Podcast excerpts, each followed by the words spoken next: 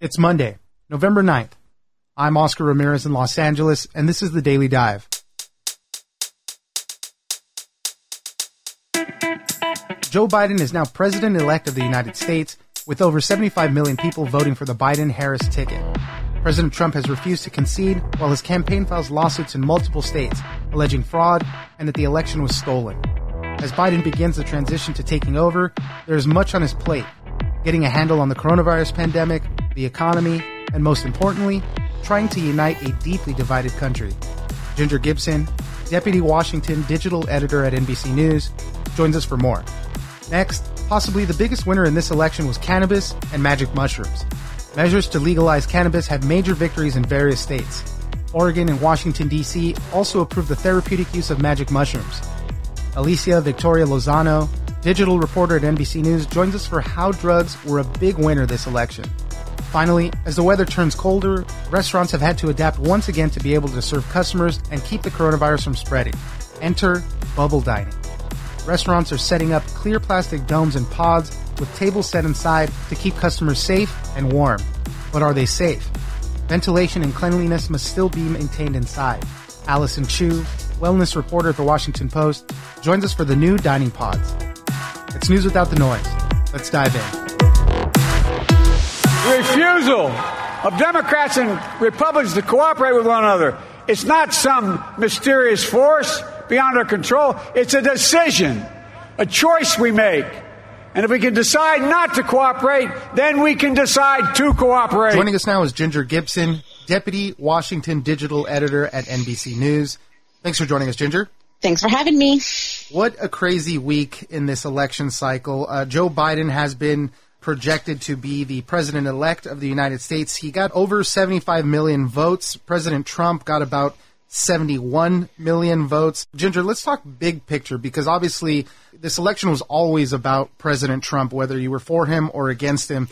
You know, even those numbers are pretty split down the, the middle right there with the country on both sides.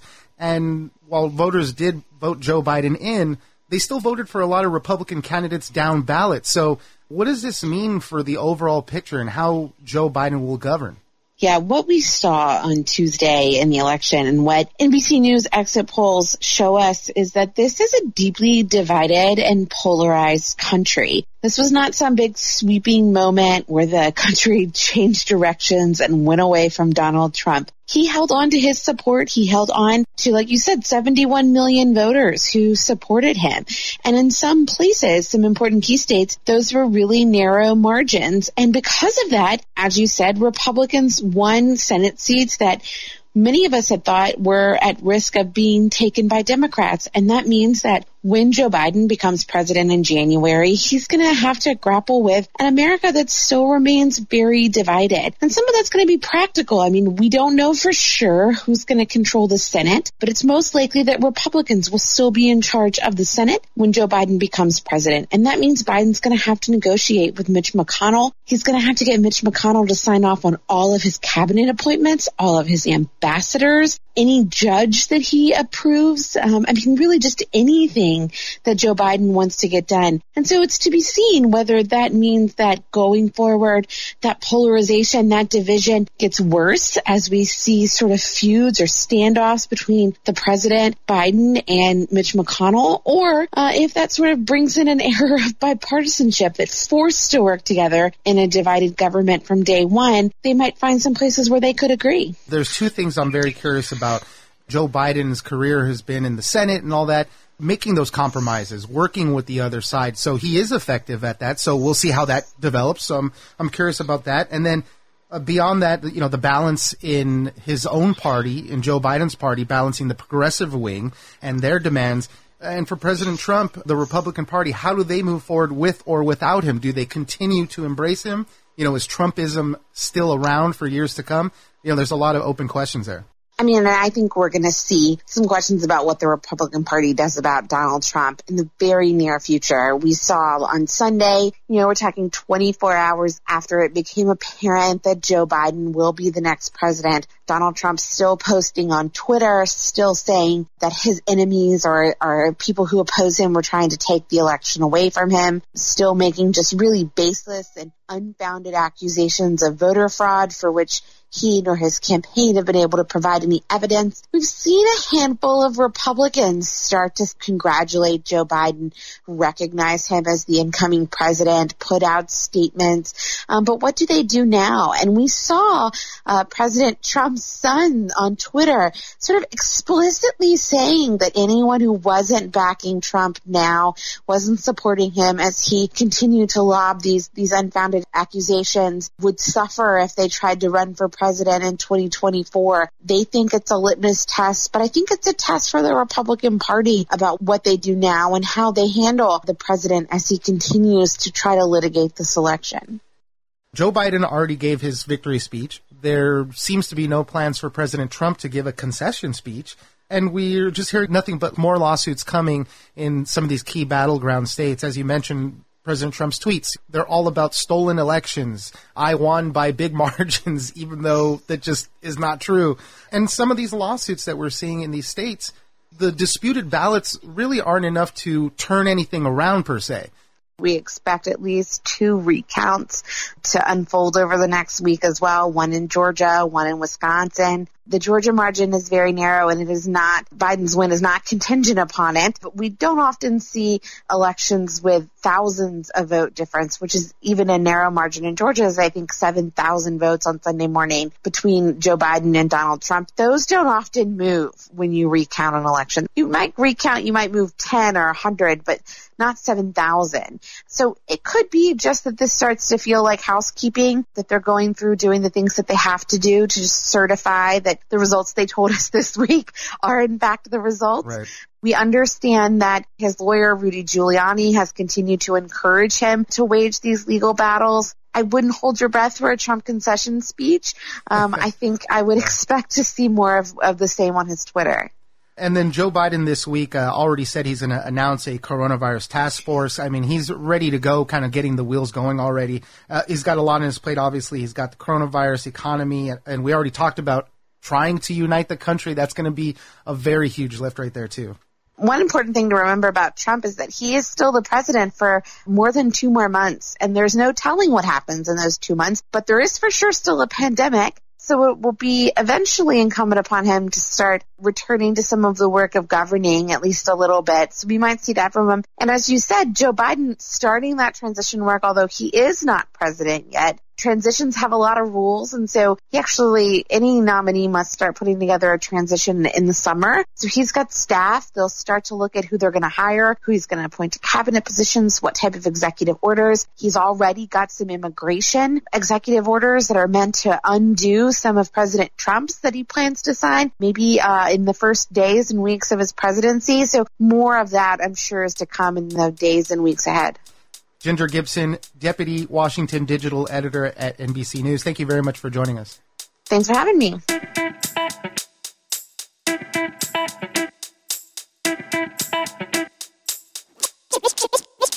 For a long time, public safety leaders have been giving platitudes towards the idea that, hey, we can't arrest our way out of addiction. So I think it's time to step up and put our ideas into action and say, look, if this is your first or second interaction with the criminal justice system and it's based just on possession of a small a user quantity of drugs, let's try something different. Joining us now is Alicia Victoria Lozano, digital reporter at NBCNews.com. Thanks for joining us, Alicia. Yeah, thanks so much for having me.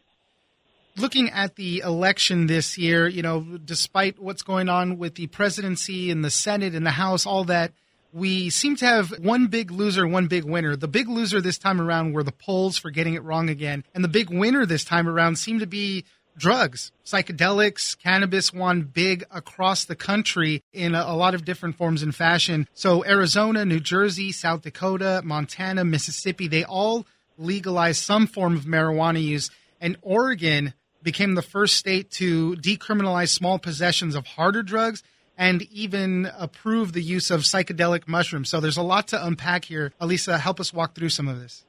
So, I mean, I think the big thing to remember is that while Tuesday was obviously a big win for cannabis and even some harder drugs was mentioned, this is really building on a movement that is years, if not decades, in the making. Just 10 years ago, we had cannabis illegal in all 50 states. That has completely changed, and now the majority of states have some law on the books, whether it's recreational or medicinal, that allows cannabis consumption. And as we get further and further along in this sort of anti prohibition movement, people are really starting to look at other drugs as well. And of course, we've had a huge opioid crisis going on for years now, but there's a lot of concern whether criminalizing that particular drug is really helping people combat addiction disorders. So you have a state like Oregon that has now decided, you know what, we're not going to criminalize opioid use. We're instead going to start looking at ways to maybe help people who have addiction disorders. And that is that really speaks to the bigger movement that we're seeing. I think that people have reached a point where the war on drugs clearly didn't have the outcome that law enforcement intended. It did not lower use in any way. It didn't prevent addiction disorders and it crowded jails and prisons. And so now you have people on both sides of the aisle. I mean, this is another important thing to remember especially mentioning some of these states Arizona, New Jersey, South Dakota, Montana, Mississippi. All of these states have both Republicans and Democrats. Some are more red, some are more blue, some are squarely purple. But it seems that cannabis and now even harder drug use is something that people on both sides of the aisle can agree on that it might be time to start looking at reforms and, and changing some of the laws. Sticking with Oregon a little bit more, decriminalizing these you know small possessions of these other harder drugs was that particularly a big problem for them there were they seeing a lot of arrests being made in this. I, I, know it's a problem throughout the country but specifically in oregon was that trying to meet a need that they had there? So oregon is a place where especially progressive movements and campaigns have a lot of momentum. And, and it's always been that way. They have had some issues with, especially opioids. I think opioids in particular, we have seen a lot of problems on the West Coast. I mean, obviously, places like Pennsylvania, especially, have a deep issue that they've been battling for years. But Seattle has had a problem that they've been dealing with, San Francisco, Oregon. So it's just that it seems to me that there are advocates out there who are just saying, you know what, we're not getting the results by just incarcerating folks. So it, I don't think it's Oregon specific. It seems to be a national movement, and Oregon is just very open to experimenting, so to speak. Talk to me a little bit about magic mushrooms, though. What, what was uh, behind this? Uh, you know, I know I, I, know it's being done. You have to do it in a in a clinical setting. It's not like you can just buy them on the streets or anything like that. But tell me about what the reasoning behind that one is. So that actually, I think, speaks to what we started seeing in Canada quite recently. And I don't want to get too into Canada, but Canada quite recently started allowing therapeutic use of psilocybin, also called magic mushrooms for short. And we've started to see health studies from across the world where patients who are suffering from mental health disorders, but also end of life anxiety and stress, have seen some really great outcomes with something like magic mushrooms or even the mescaline contained in cactus. And it was explained to me yesterday by somebody who actually has invested in the Canadian market and he is a doctor. But he told me that essentially magic mushrooms glue onto the serotonin receptors in your brain. And so they induce feelings of wellness, of happiness, they lower stress and anxiety. This is another issue that Oregon has been looking at. And it's important to mention that DC also decriminalized magic mushrooms. And DC is not a place where you would think they would be very keyed into the uh, psychedelic drug movement. right. But yet, I think there's a lot of scientific backing. And there's also the question of until we start to legalize some of these things, we're not going to be able to study them. And so there's a lot of questions that remain over the therapeutic use, for instance, that Canada is starting to answer for itself. And I think people in Oregon said, hey, you know, if, if our neighbors to the north can do this, then maybe there's something here to look at that we can start treating our own issues and our own patients with something that is a little bit more holistic. And it's important also to mention that we're not talking about huge amounts of mushrooms we are talking about microdosing, which is just, you know, a tiny bit under a supervised setting. Someone yesterday, a source told me that in a perfect practice, the doses would be so small that people could still operate their daily lives. but this is one thing that might be able to help them cope with very difficult circumstances happening internally. Alicia Victoria Lozano, digital reporter at NBCNews.com. Thank you very much for joining us. Thank you for having me. Have a great one.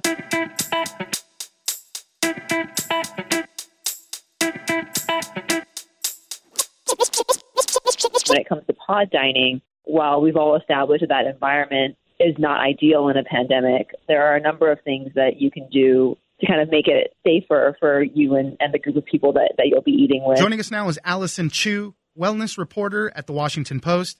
Thanks for joining us, Allyson. Thanks so much for having me on. I've been uh, pretty fascinated with the progression of how restaurants have been adjusting to the pandemic. Early on, obviously, everything transitioned to outdoor dining. And then the big question came was like, well, what are we going to do when it starts getting cold? What are we going to do when it starts raining? You know, you still need to put people in certain places. And one of the new things that have been popping up in certain areas now, you can call them bubble tents, domes, dining pods, but they're these little clear igloo like things where they're setting up outside of restaurants and then, you know, they're putting a table and chairs inside. There's a lot of questions. Are these things safe? Because now you're just creating an enclosed area where diners are sitting. So, Allyson, you looked into this. Tell us a little bit more about it. So the dining bubbles have become, like you said, just increasingly popular, especially as the weather starts to turn colder in some places across the U.S., you know, or even in other countries. And like you said, the big concern is whether it's safe to be grouping a people a group of people inside an area where it's small and the ventilation is not good essentially because it's a tent. And so what experts are saying is that any activity that you do at this point in the pandemic that is outside of your household, there's always going to be some level of risk, but there are a lot of things that you can do to mitigate or, you know, reduce that level of risk. And when it comes to pod dining, while we've all established that, that environment is not ideal in a pandemic, there are a number of things that you can do to kind of make it safer for you and, and the group of people that, that you'll be eating with. So one of the main things obviously is to really be careful about who you're choosing to have the meal with. Obviously, at this point, if someone in that tent has coronavirus, the chances of you getting it, you know, might be higher than say if you were eating outdoors with that person. I guess the ideal situation would be to go from your bubble, your pandemic bubble, to dining in this bubble dining setting with those same people. If you really yeah. want to be safe, at least you all know you're following the rules. The safest option is dining with either your immediate household because you're already exposed to those people in your home setting. And so it would really be similar to having a meal at home around the dining room table. Or, like you said, you're grouping with friends who may not be in your immediate household, but they're part of your pandemic pod, and you all agree to be very careful. And so the chances of them having the virus and the chances of you having the virus are, are very low. So those are all things you have to think about. And then you're thinking about, well, what do I do with sanitation and ventilation. And there are ways where you can create better airflow in the tent, opening the windows, opening the doors. You know, just keep being mindful of wearing your mask when you're not eating, making sure you're practicing good hand hygiene. You know, all the rules that have already been kind of ingrained in us at this point. And these bubble pods are popping up in a lot of places New York, Chicago, in mm-hmm. Seattle. Mm-hmm. There was a restaurateur speaking to a local news station saying, you know, they were spending a lot of money on getting these but with regards to the ventilation, they were, uh, I, you know, this is going to be hard to do. There's people waiting, but they were spending 10 to 15 minutes in between parties just to let it air out. So the, the difficult part about the ventilation is there's really no guidance, and there's just, just hasn't been the research done to know exactly, you know, what is the right amount of time that you need to let these pods air out for. So I think a lot of restaurants are having to try to figure that out on their own and trying to figure out, you know, what is that appropriate amount of time, and there just isn't science on that yet and cleaning so, too. You know, hopefully, mm-hmm. oh, cleaning and, right, and yeah. cleaning too. You're cleaning the surface of the table, but are people cleaning the whole inside of the dome? you know, there, there's a lot of stuff that goes into yeah. it. And like I said, I, I applaud these people for really getting innovative with ways to figure it out, ways to keep people mm-hmm. there. But you're right; it always brings up more questions on how on how you're going to actually do it in practice. Right. There's a lot. There's a lot of variability for sure. Allyson Chiu, wellness reporter at the Washington Post. Thank you very much for joining us. Thank you so much.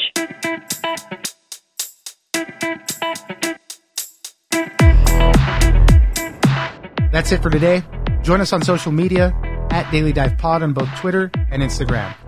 Leave us a comment, give us a rating, and tell us the stories that you're interested in. Follow us on iHeartRadio or subscribe wherever you get your podcast. This episode of The Daily Dive was produced by Victor Wright and engineered by Tony Sorrentino. I'm Oscar Ramirez, and this was your Daily Dive.